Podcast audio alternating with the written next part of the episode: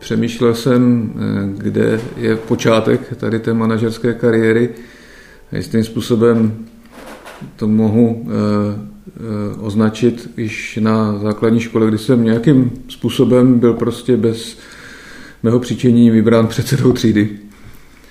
A tady to předsednictví mi potom zase bylo eh, nedemokraticky přiděleno i na střední škole.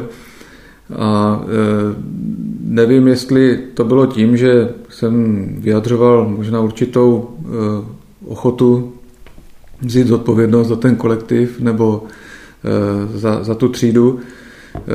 Každopádně ta eh, schopnost nebo ta eh, dispozice stát se manažerem v člověku i tak nějak roste eh, pozvolna, objevuji postupně tím, že možná přijímá náročnější úkoly v životě, zjišťuje, že se jich třeba nebojí a zároveň ukazuje svému okolí, že je třeba ochoten tady tyto úkoly dělat.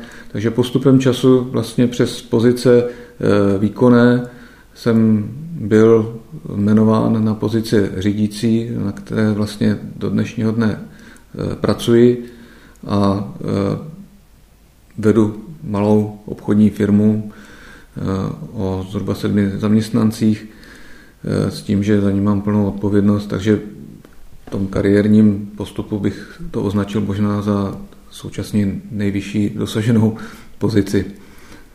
Jak jste dostal první příležitost eh, řídit kolektiv a nést nějakou odpovědnost? Eh, měl jste z toho radost? Tak první nominace řídit kolektiv eh, byla ve firmě, ve které jsem začínal na obchodní pozici, jsem prokázal zhruba po dvou nebo dvou a půl letech schopnosti nebo výsledky, které mě tak nějak nominovaly nebo možná přesvědčili vedení k tomu, že bych mohl eh, začat řídit i region, kde mám eh, pod sebou další lidi. Bylo to v období, kdy jsem byl mladý po škole, eh, plný ambicí, takže nepopírám, že to bylo pro mě potěšením. Byl to takový posun, po kterém asi touží každý v tomto věku. A tehdy jsem nevěděl, co to znamená, co mě bude čekat, ale každopádně jsem se na to těšil a a zhostil jsem se toho s vervou. Já znám hodně lidí, kteří jsou schopní a e, daří se jim a pak jsou povýšení právě do té pozice, že e, vedou kolektiv, mají nějakou odpovědnost a od té chvíle se v nich něco zlomí, nesnáší svou práci, nedělají to rádi a permanentně na to nadávají. Jak to, že vám se to nestalo? Tak eh, já netvrdím, že se mi to nestalo, já myslím, že to se stane úplně eh, každému, kdo je ve vedoucí pozici. Eh, jde o to, jestli to považuje za jistou krizi, kterou překoná, anebo přijde na to, že to je permanentní stav, že třeba opravdu už tady tu profesi není schopný dál vykonávat. Těch chvil, kdy jsem opravdu na tu práci nadával, nebavila mě, chtěl jsem s ní skončit, eh, bylo vícero, tak jako ve vztazích lidských, eh, v manželství dostaví se krize taky v tom, v tom zaměstnání. Člověk občas eh, padne, ale vždycky se mi podařilo vstát a, a jít, protože, jak se říká, když člověk spadne na dno, tak se má od čeho odrazit. A v čem byl problém? V těch lidech nebo v něčem ve vás? Myslím, že eh, z tohoto pohledu je to vždycky eh, o tom, co se děje ve vás. No, to, to okolí, eh, to je činitel, s kterým musíte pracovat. Většinou ten manažer má touhu změnit to okolí, ale zkušenost ukazuje, že musíte tu změnu nejprve udělat u sebe a pak to okolí se teprve začne měnit. A můžete říct třeba nějaký příklad ze života, co jste musel změnit a odstranit tím tu bariéru? Tak eh, já bych řekl, že těch pozicích, eh, na kterých jsem pracoval, tak jsem byl vždycky vnímaný jako eh, člověk náročný, někdy i doslova tvrdý, nejenom k ostatním, ale i k sobě. A v jistém okamžiku jsem přišel na to, že ta tvrdost má své limity a že jenom tlakem a, a vyššími nároky eh, toho člověk víc eh, po těch druhých nedokáže získat nebo vydobít. Čili byla tady jakási reflexe i, i v tom, jestli, řekněme, ta náročnost a ty požadavky e, jsou přiměřené a zdá třeba není potřeba udělat určitou revizi toho přístupu, což nakonec se potvrdilo, že, že je pravda a určité změny pozitivním směrem se začaly dít. Po jaké době jste k tomuhle závěru došel? Relativně podlouhé. Eh, souvisí to možná i s věkem. Eh, vlastně na těch řídících pozicích jsem začínal někdy před 30. rokem. Eh, dnes mi je 640 a řekl bych, že teprve po té 40 tak nějak člověk přichází na to, že ne všechno je tak, jak by si představoval jak by chtěl. Takže do té doby jsem spíš ten tlak zvyšoval a hledal jsem způsoby, jak to zlepšit eh, tou, tou silou, tím větším úsilím. Dneska hledám spíše eh, cesty, jak eh, toho třeba kolegu podřízeného nebo i, i zákazníka konec koncům, jak ho spíš pochopit a, a jak vlastně se dívat na tu věc jeho očima, pokusit se mu třeba porozumět lépe, Eh, nejenom prismatem vlastního pohledu na věc, ale připustit, že můžou být i, i úplně jiné pohledy nebo jiné eh, představy eh, u druhých, jak se dají věci řešit. Jak jsi mluvil o tom tlaku, který má svoje limity v té efektivitě, když na někoho tlačím, tak něco udělá a zvyšování už potom nedává smysl byly problémy i v něčem jiném, než to, že to je, že jsou efektivnější nástroje, než eh, působit tlak? Ten tlak, ten vzniká přirozeně už jenom z toho, že, že podnikáte, protože podnikání je soutěž, kde vyhrává ten lepší. Efektivita znamená, že získáte výstup za nebo co největší výstup za co nejnižších eh, nákladů, za co nejmenšího úsilí. Samozřejmě je to jistým způsobem taková někdy zkratkovitá úvaha, že to vždycky funguje eh, takto. Řekl bych, že eh, je potřeba na to, na to podnikání nebo vůbec na tu efektivitu pohlížet dlouhodobě, že nejde to někdy úplně tak, že eh, byste našel tu ideální cestu, ale zvolíte nějakou, o které si myslíte teď, že, že by mohla být dlouhodobě eh, udržitelná, průchozí a třeba nepřinese ten efekt hned, ale, ale dostaví se později. Od koho jste se vlastně učil být manažerem? Nemám jednoho učitele. Je to, je to škola života, jak se říká.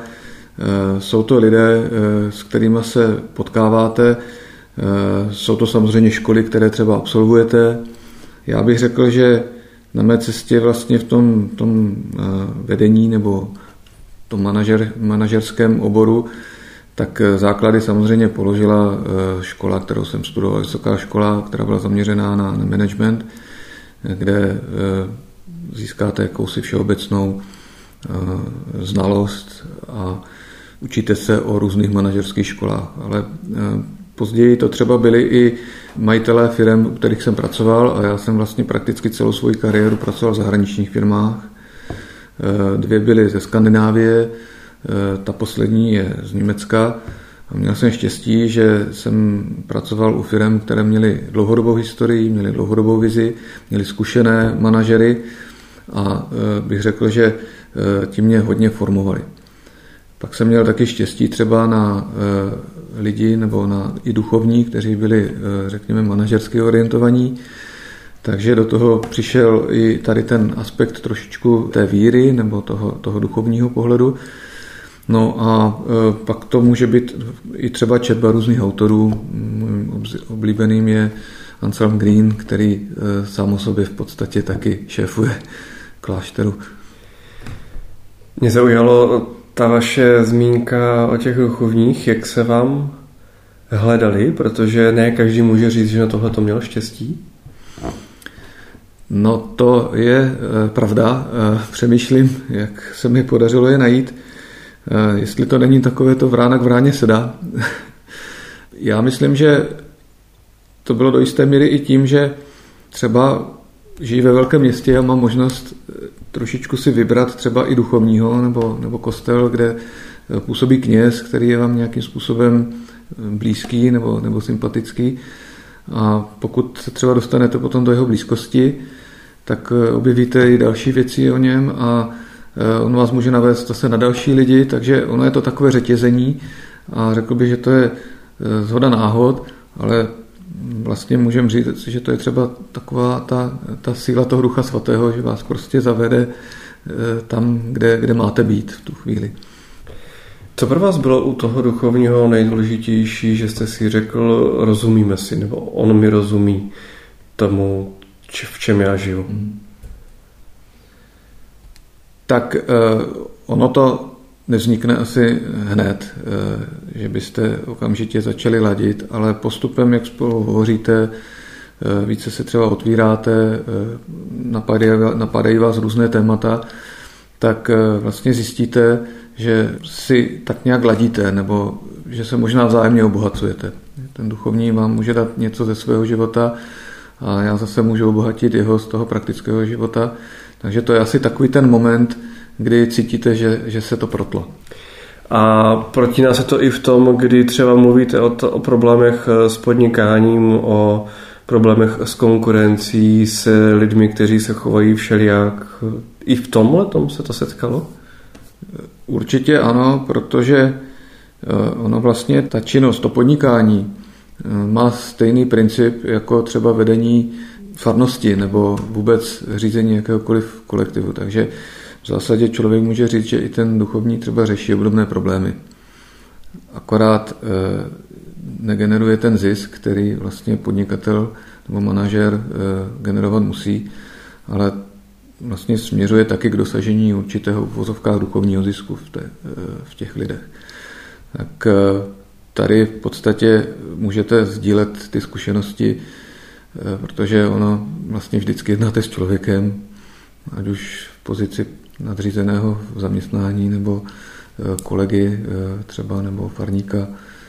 Takže je tam hodně, bych řekl, eh, společných ploch, o kterých se dá bavit.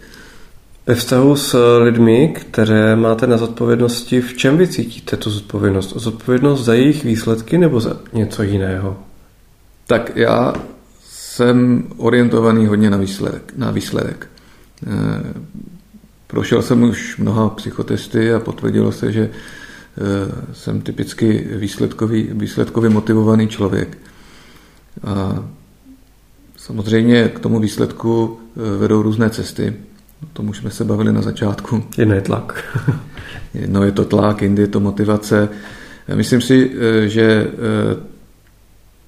taková ta klasická škola cukru a byče už je dneska taky překonaná.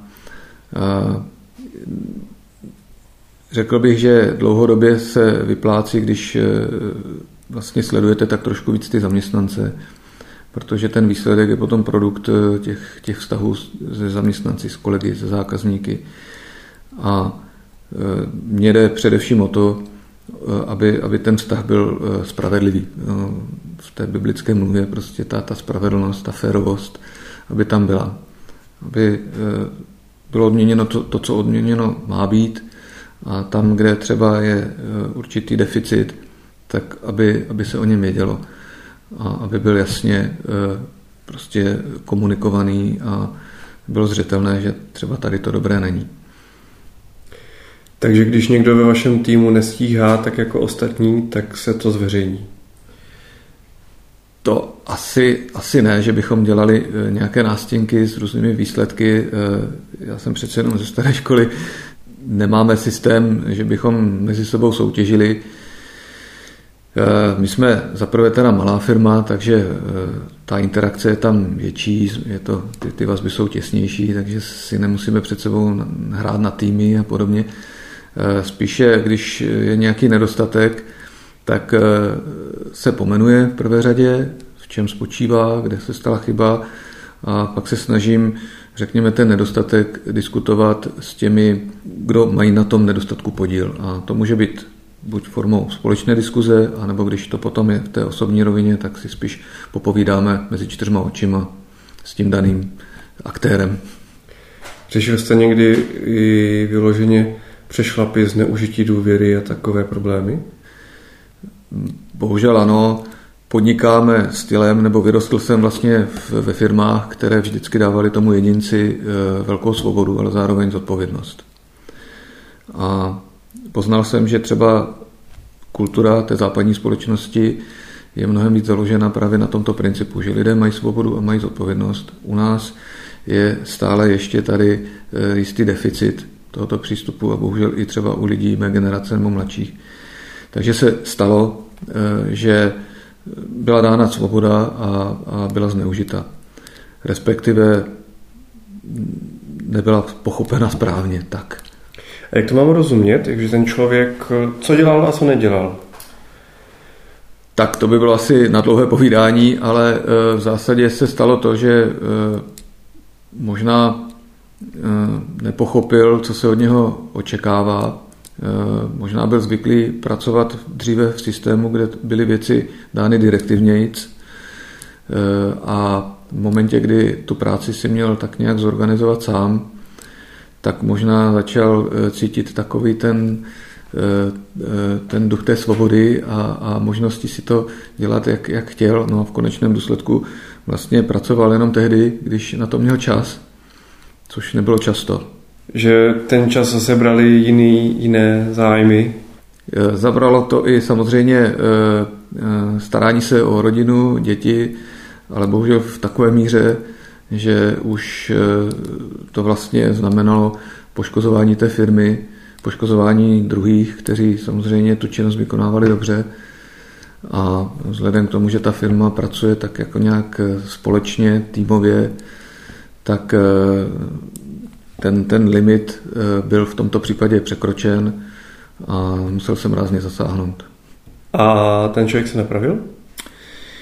Napravil se, ale až po té, co eh, byl odejít. To znamená, eh, tehdy eh, tak nějak přiznal, že to nezvládl, přestože jsme se rozloučili dohodou, což znamená většinou v našem slangu výpověď ze strany zaměstnavatele za podmínek, které jsou férové, tak pak teprve přišel na to, že to asi dělal špatně, Mm, nezanevřel na mě, nezanevřel na naši firmu. Eh, potkáváme se v eh, oboru, ve kterém oba taky působíme, bavíme se, jsme přátelé. A co mě třeba těší je, že eh, později přišel a uznal to a, a vlastně dá se říct, že to byla taková omluva nevyřčená.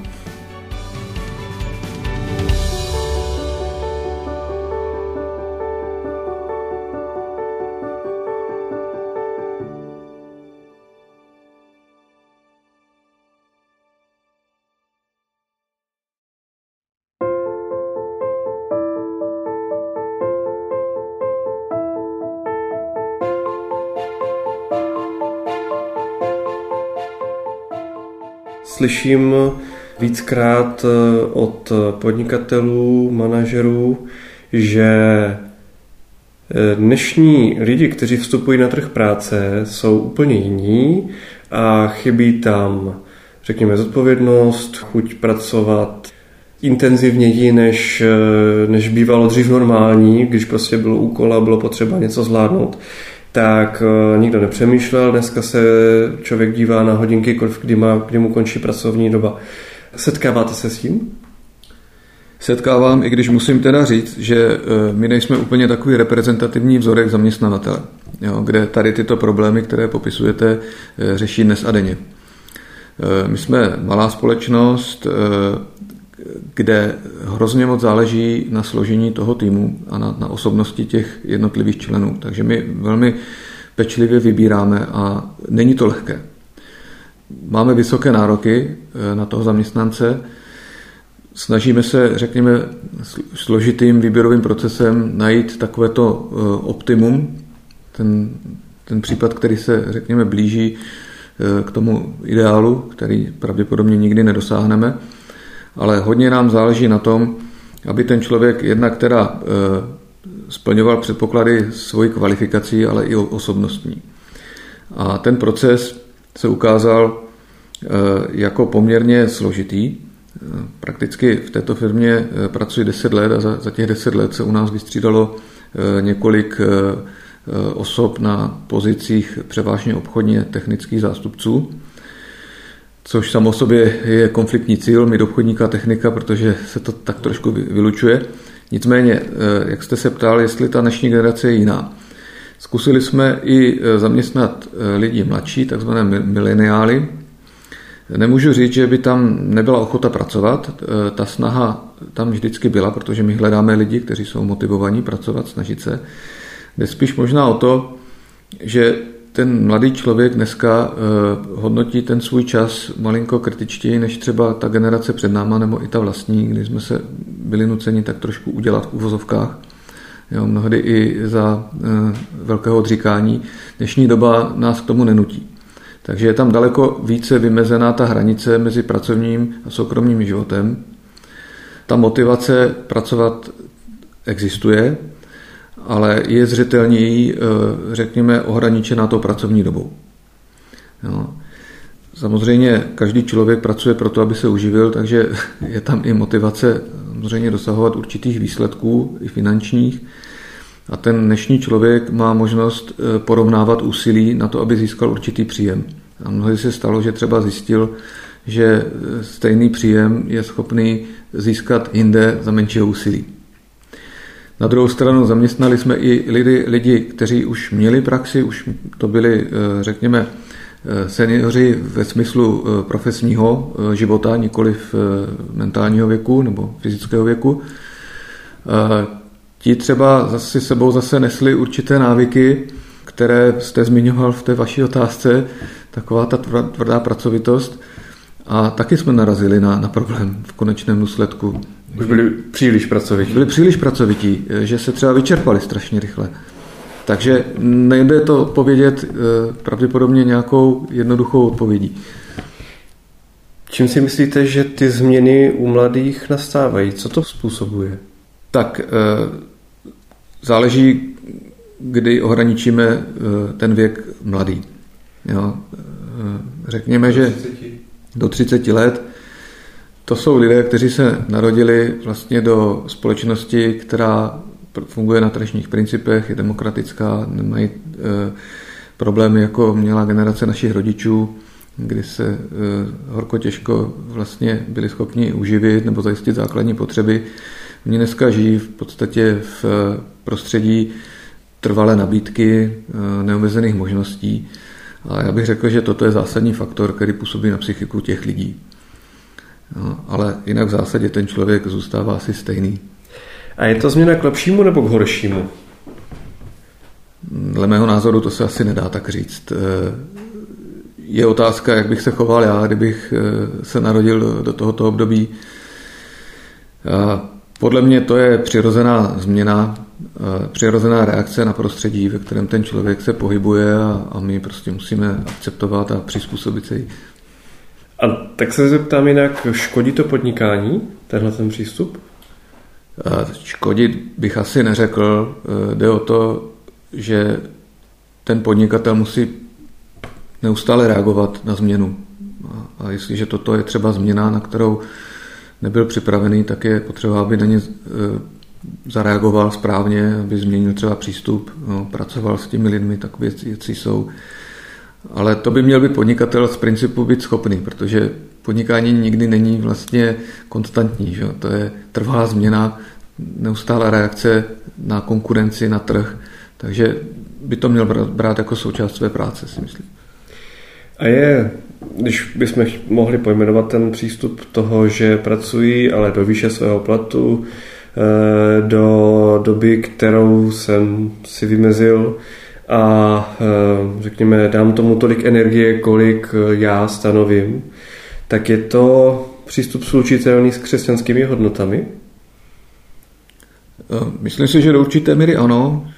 Konec konců v Bibli se objevuje několikrát každý pracuje a jí svůj chléb, takže pokud řekněme, ten člověk pracuje ve smyslu splním si své povinnosti, udělám to, co po mně firma žádá, dám do toho to, co se o mě očekává, ale nic víc, tak je to legitimní.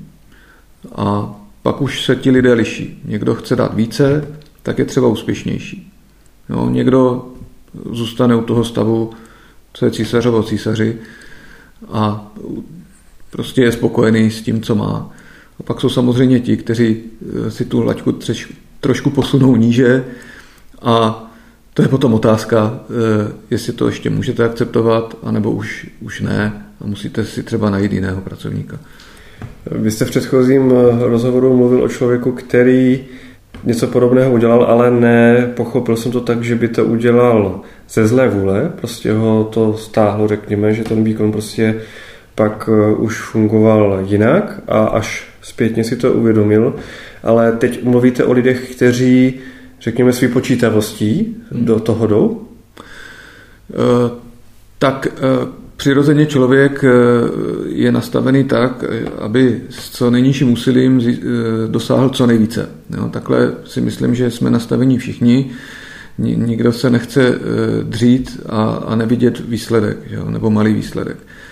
Takže možná, že někteří lidé tady tuhle premisu mají tak nějak zakódovanou sobě a myslí si, že, že to bude fungovat. A pak třeba zjistí, že, že ne, jo, že e, je to náročnější. Jo, a nebo si myslí, že to je dostatečné a nemyslí si to jeho nadřízený nebo, nebo jeho zaměstnavatel. Takže tam vzniká ten konflikt, který se buď podaří vyřešit e, nějakou nápravou, anebo e, je nutné třeba se rozejít, protože prostě ty vaše pohledy jsou natolik rozdílné, že to nemůže fungovat. Jak jste to dělal sám u sebe, když jste byl třeba v pozici toho, že jedete na nějaký výkon a teď jste zjišťoval, tak eh, jsem ten, kdo jede tak akorát, nebo pod lineu, nebo dělám víc, než eh, pomalu jsem schopen, nebo na hranici svých schopností? No zpětně viděno bych se spíš ohodnotil jako člověka, který eh, spíš překračoval jo, e, vědomě tu svoji, tu svoji hranici, byl spíš motivovaný pracovat více, dávat do toho e, všechno.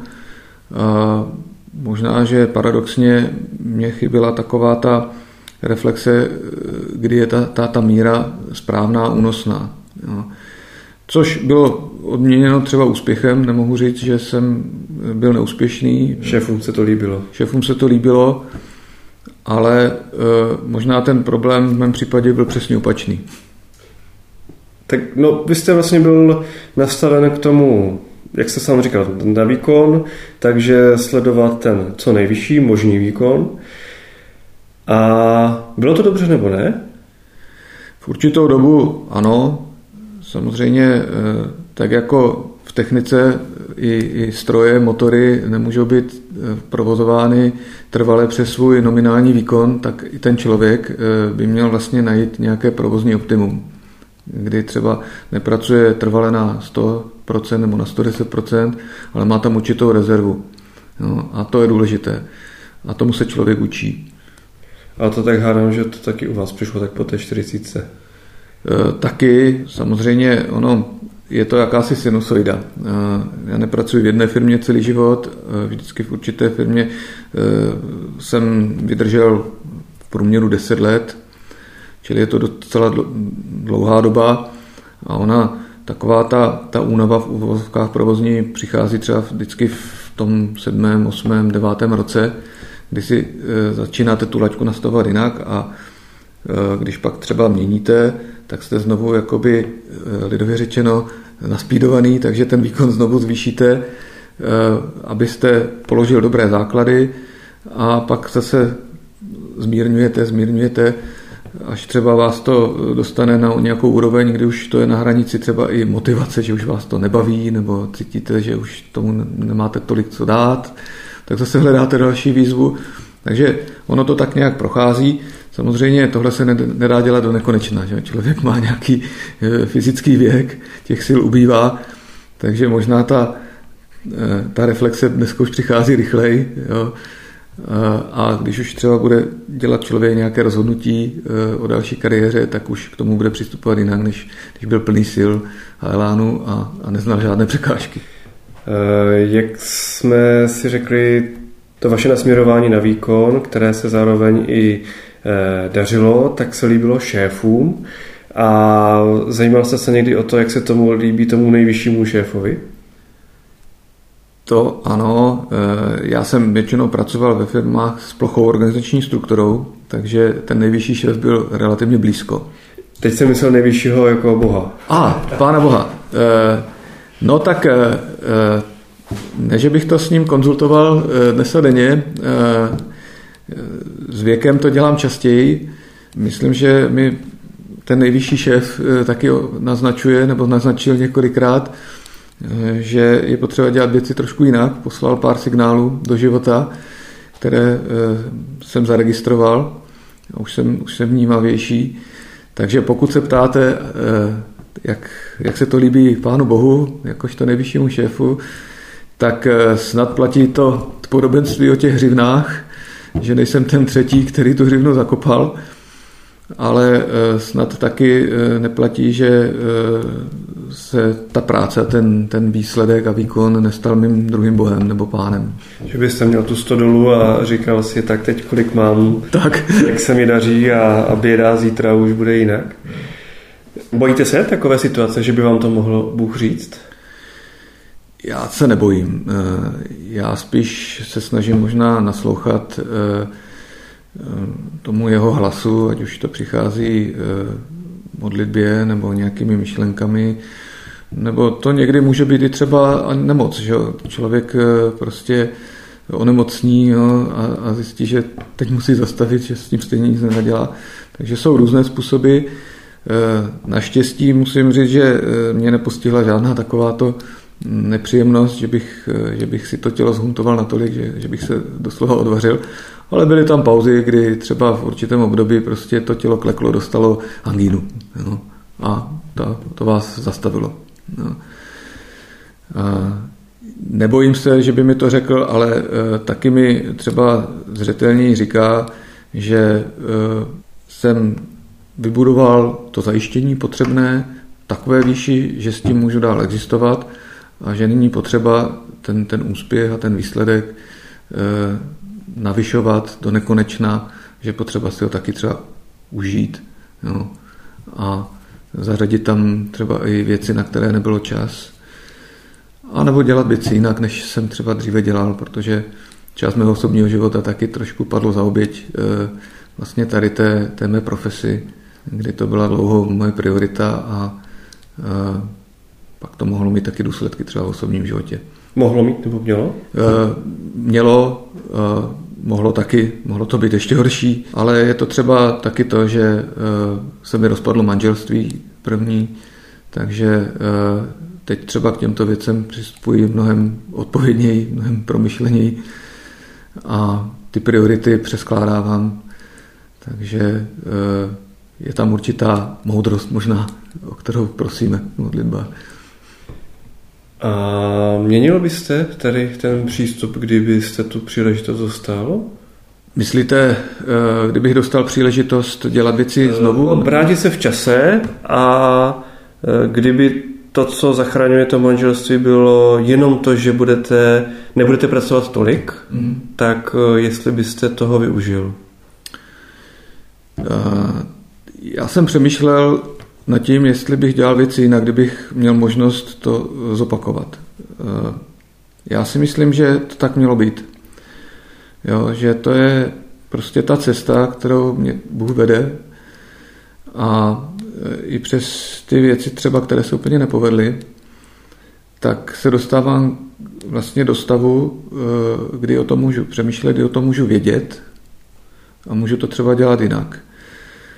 A já nevím, jestli bych byl úplně jiný, kdybych eh, měl nastoupit znovu do, do, do těch kolejí. Eh, to se asi tak nedá říct, protože vy vlastně nevíte v tu chvíli, jak, jak to skončí. Jo? Eh, je důležité, když něco prožijete, tak tu zkušenost zpracovat a třeba v tom poznat ten, ten, ten úděl nebo ten boží hlas, tu zprávu. A když ta situace, ona nikdy nebude stejná, ale když bude podobná, no, tak už pracovat tady s tou zkušeností, s tou radou boží a třeba tehdy to dělat malinko jinak. A nevede třeba to vaše poznání, že teď je rodina na eh, vysokém místě oproti té, tomu mládí, řekněme, tak eh, nevede to k tomu, co eh, se stalo s tím vaším kolegou tehdy, že jste se nakonec museli rozloučit? Pokud se bavíme konkrétně o tom kolegovi, tak ta rodina tam byla zastoupená, ale ne, nebylo to 100% těch důvodů. Jo, to byl spíš možná přístup vůbec k té práci jako takový. Samozřejmě eh, já v té době rodinu neměl, nebo neměl jsem děti, takže jsem třeba eh, neviděl ty problémy tak jako ten, kdo se o své děti musí starat. Takže nedával bych úplně za vinu jenom to, že jsem mm, se na to nebyl schopný podívat třeba z toho, očima toho rodiče. Jo. E, nicméně dneska vlastně můžu říct, že je důležité, aby člověk sladil ten život tak, aby zajistil rodinu, aby rodina dostala to, co potřebuje. Jo. A současně e, byl vlastně schopen se jí věnovat i po té nemateriální stránce a vyvážit to tak, abyste mohl takto fungovat dlouhodobě. Jo. Aby vlastně to zajištění mohlo trvat, jo, i za předpokladu, že na ní máte čas, na tu rodinu, aby to nebylo jedno na úkor druhého nebo opačně, protože můžete se taky obětovat plně rodině a, a, a přestanete ji zajišťovat, což je jeden extrém. A druhý extrém je, že se věnujete naplno práci a ta rodina je opět na, na druhém místě a vlastně se vám třeba rozpadne anebo e, začne trpět. Takže to je asi, asi ten životní proces nebo to kouzlo umění, jo, jak to sladit, aby to mohlo fungovat dlouhodobě. A jak daleko jste v tom slaďování?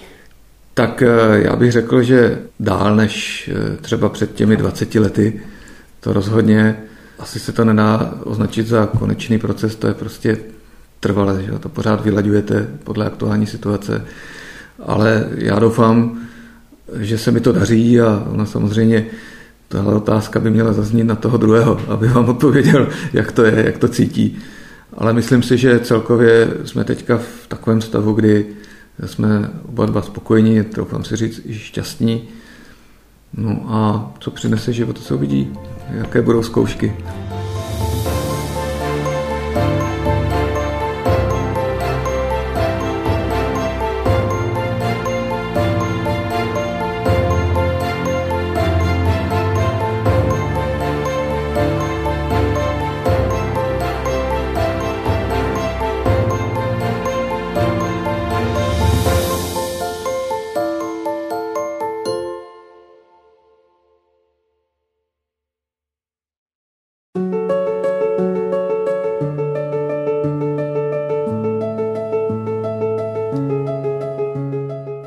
Jsem tady ten žalm dostal eh, od jednoho kněze v rámci pokání při svátostní smíření. A oslovil mě právě proto, že tak nějak charakterizuje možná ten můj, můj život a ten životní přístup. Že vlastně přirozeně jsem člověk, který je pozitivní, ten pozitivní přístup promítá taky do určitých ambicí, Myslím, že mi Bůh požehnal, eh, že mi dal hodně, já jsem si toho vědomý. A ono to v určité té fázi eh, té mé kariéry vyvolávalo takové velké očekávání, že toho zvládnu hodně, že nemám omezení. Eh, v určité chvíli člověk začal možná spolehat i tak trošku na sebe, že těch sil bude mít neomezeně a že neexistuje překážka, kterou by nepřekonal. A pak e, přijdou i chvíle, kdy zjistíte, že třeba některé věci prostě nepůjdou. Že ty vaše očekávání a sny e, jsou nenaplnitelné nebo nerealizovatelné v plné výši. A mě tady ten žalm e, se líbí právě z toho důvodu, že právě ilustruje a navádí k takové té harmonii, tomu vyvažování, o kterém jsme mluvili před chvílí, k tomu hledání eh, toho stavu, kdy jste spokojený. Kdy víte, že něčeho dosáhnete, nestratíte chuť eh, budovat, zkoušet to, ale zároveň víte, že jsou určité limity a že se dokážete uklidnit, protože taková ta, ta touha, ten drive anglicky, jo, on vyvolává neklid člověku.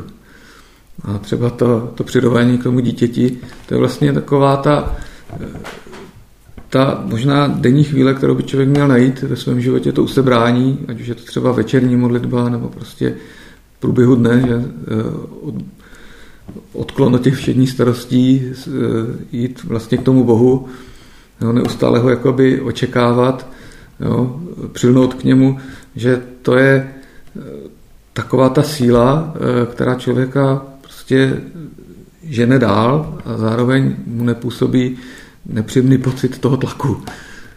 Zajímavé je, vy se to dostal jako pokání, ale ten žálm deklaruje fakt. Nemám domýšlivé srdce, nemám povýšený pohled, neženu se za velkými věcmi, za divy, jež nevystihnu. Tak to spíše pochvala než pro vás, než eh, pokání.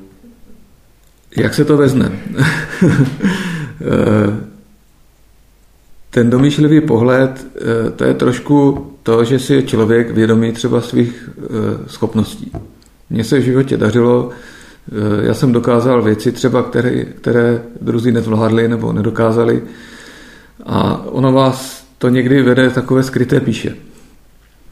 A to je asi potřeba si uvědomit, že každý máme nějaké hřivny. Jeden jich má pět, druhý má dvě. A Dost často jsem třeba přemýšlel způsobem, když to dokážu já, proč bys to nedokázal ty? A prostě tak to není. Jo, to je ta domýšlivost. A to není pochvala. Vnímáte domýšlivost a povýšený pohled jako to samé? Do jisté míry se to e, prolíná, protože e, ne, že by člověk e, musel vystupovat povýšeně až, až tak e, Eh, jak se to někdy eh, předvádí ve filmech, nebo známe, že lidi, kteří eh, jsou, jsou natolik povýšení nebo povýšenecky se chovají, až to do očí. To je spíš podle mě nastavení toho, té vaší mysli, toho vědomí, které potom formuje to vaše konání. No, že vy tak nemusíte vystupovat, ale můžete takhle přemýšlet. A třeba působíte povýšenecky takovým tím, tím jemným způsobem, na ty druhé, že si můžou říct, takhle já to nezvládnu nikdy jako on, jo, takhle já nebudu e, nikdy fungovat, to je nedosažitelné pro mě. Že od vás budou přirozeně přijímat to, že jste prostě výš než oni. Tak, že sami ztratí motivaci, že by to zvládli, protože je tady prostě někdo, kdo je v jejich očích třeba v úzovkách dokonalý nebo zvládá to hravě a oni prostě takový nejsou a, a přestanou se snažit. Jo, že člověk by měl být schopný přijmout, že každý má určitou úroveň schopností, eh, dovedností, eh, motivace a měl by to člověk být asi schopen přijmout. Jo. To je právě ten vztah toho nadřízeného, podřízeného. Jo. Na druhou stranu když máte pět hřiven a ten druhý má dvě, tak prostě to tak je. On bude mít dvě a nebude mít pět. Tak, ale asi tady tím žalmem se myslí situace, že ten, kdo má těch pět, tak je schopný přijmout toho, kdo dostal ty dvě a dvě zhodnotí. Že po něm nebude chtít nebo nebude se představovat, že taky z těch dvou vyrobí pět.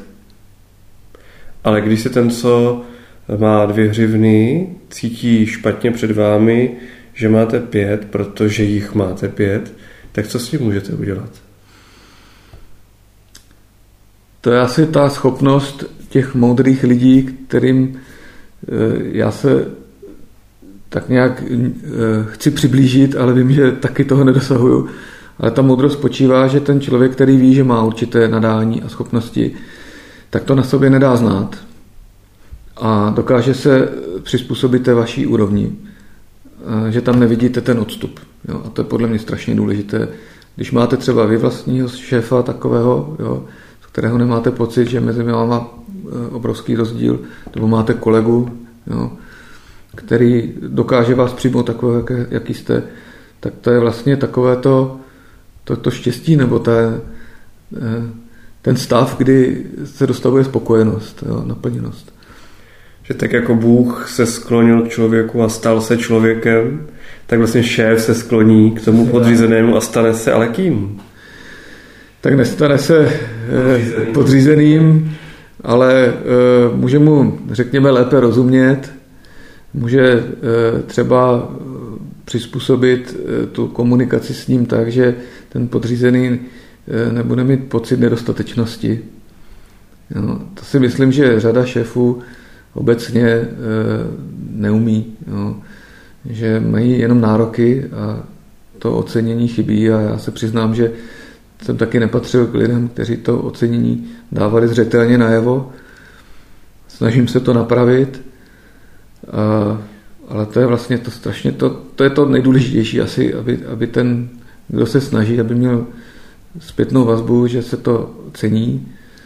A možná je to taky jedna z věcí, kterou mi třeba moji kolegové občas připomenou, přímo nebo nepřímo. Takže... Už zase nechválíte.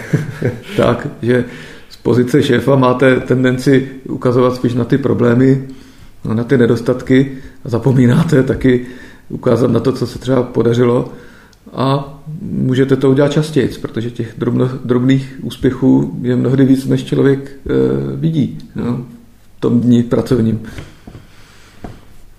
Jean pokračuje, neženu se za velkými věcmi. Proč se nehná za velkými věcmi? když mám pět hřiven, tak musím, těch, jako, musím to rozmnožit, jinak budu kritizován zase za to, že se za nimi neženu. Tak eh, já to vnímám u sebe spíš tak, že eh, člověk měl určitou třeba kariérní představu a říkal si, kde by jednou mohl skončit, na jaké pozici. A pak zjistíte, že třeba eh, máte dispozice, máte schopnosti vykonávat vedoucí funkci jenom do, do určité velikosti třeba firmy nebo do určité míry zodpovědnosti. No, takže já to vnímám spíš tady v tomto kontextu. E, nikoliv, že bych si měl stěžovat nebo e, přestat se snažit dosahovat velkých věcí, ale asi dosahovat těch velkých věcí na úrovni, kdy víte, že to zvládnete, že to pro vás není ta nedostižná věc, jo, přiznat si určitou svoji omezenost a v té úrovni pokusit dosáhnout toho nejlepšího. Že si například neženete za tím vést kolektiv 100 lidí. Přesně tak. No, že e, nemáte ambice se stát e, generálním ředitelem nějakého mezinárodního koncernu, no, ale prostě, že třeba e, víte, že bez problému e, zvládnete určitý objem práce, zodpovědnosti, určitou velikost firmy, a tam se pokusíte dosáhnout toho nejlepšího. Tady se říká, nebo David zpívá, neženu se za těmi velkými věcmi a za divy. Div je něco jako zázrak, něco jako čím můžete oslnit. Stalo se vám někdy, že jste chtěl něco takového? Toužil po zázraku, toužil po divu? Asi úplně po zázraku ne. To jsem zase takový zemitý realista ale možná bych to přemenoval eh, na nějakou ambici, eh, která se už řadí do kategorie třeba těch snů, jo, těch snových představ, že to prostě není, není dosažitelné. Eh, můžu uvést příklad, máte ambici, třeba firmu, kterou vedete, dostat na nějakou úroveň, jo, nějakou velikostní, ať už co do počtu nebo do obratu. Jo, chcete být třeba slyšet, chcete, aby se o té firmě mluvilo, aby byla uznávaná, aby získala třeba určité postavení na trhu, dominantní. A pak se na to podíváte těma realistickýma očima a můžete říct, to by musel být zázrak, aby se to podařilo, anebo to by byl teda velký div. Jo, máte tady reálie, které vám to prostě neumožní. Spokoj se s tím, když třeba budeš dosahovat určité ziskovosti, když ta firma bude stabilní ve smyslu, že tam nebude vysoká fluktuace, že tam budou lidi spokojení, budou rádi pracovat, když budou mít odpovídající výdělky, no, nebudou trpět nouzí. Takže asi, asi v tomto duchu. Chovám se klidně a tiše. To je ten protiklad k tomu být domýšlivý, povýšený, hnát se za velkými věcmi. Protiklad je klid a ticho. Zažíváte to? Učím se to zažívat. E, to je právě věta, která velmi kontrastuje s tím mým přístupem, že já jsem člověk, který má tendenci e, všemu dávat směr, všechno ovlivňovat, do všeho zasahovat a do to může někdy připomínat takový ten hluk, jo, že ten šéf prostě do všeho vrtá, jo, snaží se mít všechno pod kontrolou a ten klid a to ticho by mělo být takový ten stav, že si řeknete, nechám to tak. Ať ta firma pracuje nějak sama, ono se to pak nějak vytříbí, vykrystalizuje. Jo, zmlkni, jo, nekomentuj to v tuhle chvíli. Jo, nech to ty lidi udělat po svým, oni si najdou třeba cestu. Jo, omezit trošičku možná to svoje zapojení, ten v vozovkách křik, byť to není e, křik hlasitý, ale prostě takovou tu snahu intervenovat, tak upozadit a spíš to pozorovat možná. Do jaké míry to tedy, nebo od kdy to ale není rezignace na to, že Eh, nechcete zasahovat? Já si myslím, že rezignace nastává tehdy, eh, kdy ta firma přestává fungovat, kdy se to začíná projevovat eh, negativně, jednak v jejich výsledcích, jednak třeba v chování těch lidí, kdy už vlastně tady ten váš postoj té firmě škodí, jo, ta, ten, ten klid a to ticho. Jo, že už třeba ta firma by ráda, aby ten nadřízený zasáhl, aby se ozval, už si neví rady. No, takže tam je potřeba sledovat, kdy je ten správný čas, kdy máte promluvit, kdy máte zasáhnout. Jako odstavené dítě u své matky je ve mně má duše. Pochopil jsem, že pro vás je to příjemná představa. Vidět se jako dítě. To odstavené to je vlastně dítě, které přestalo být kojeno a tak to bude ještě nějaký prcek, který běhá okolo maminky. Zkuste popsat tu emoci, kterou to ve vás vyvolává. Ono to v tom žalmu zní opravdu, jako by měl člověk chuť se někam skovat v uvozovkách, jo, skovat se té mámě po tu sukni do toho bezpečí. Ale e, ve mně to spíš vyvolává takový ten pocit toho, že jako každé dítě, e, když je u té mámy nebo u těch rodičů, tak má pocit takového bezpečí, jo, že to zvládne, že, že za, za ním někdo stojí. A já myslím, že tady je to míněno právě v vztahu k tomu Bohu, jo, že ho máte za těmi svými zády, že vás přivine i v těch situacích, kdy si říkáte, to prostě to nejde, jo, to už je teďka takový pruser, jo, to už nezvládnu, že by vás to mělo utvrdit v tom pocitu, a že není tak špatně, tak se mám ke, ke komu vlastně přivinout, jo, přihlásit. Jo. On mě tam utěší, jo, on mě tam uklidní mi dá tu sílu, no pak zase to zkusím znovu. Takže asi, asi tak. Umíte to opravdu využít, tady toho, že se dá utéct k Bohu? No, e, snažím se, neříkám, že to umím, e, učím se to. Ale zažijete tu chvíli, kdy v reálném životě prožíváte těžký průšvih, ale zároveň e, vlastně máte kam jít, ale to je duchovní utěcha, to není jako, že by vás opravdu někdo objel, ale dokážete jakoby to prožít No, já bych to řekl asi tak. Eh, v určitém věku se vám dost, začínají dostávat takové eh, obavy. Jo. Máte větší strach, už nemáte takovou tu mladickou, eh, nechci říct nerozvážnost, jo, že už nevidíte ty rizika, vy jich vidíte víc, možná z nich máte větší obavu. A v této situaci si říkám, že teď vlastně ten muh když se ohlednu zpátky, mě nikdy nenechal na holičkách.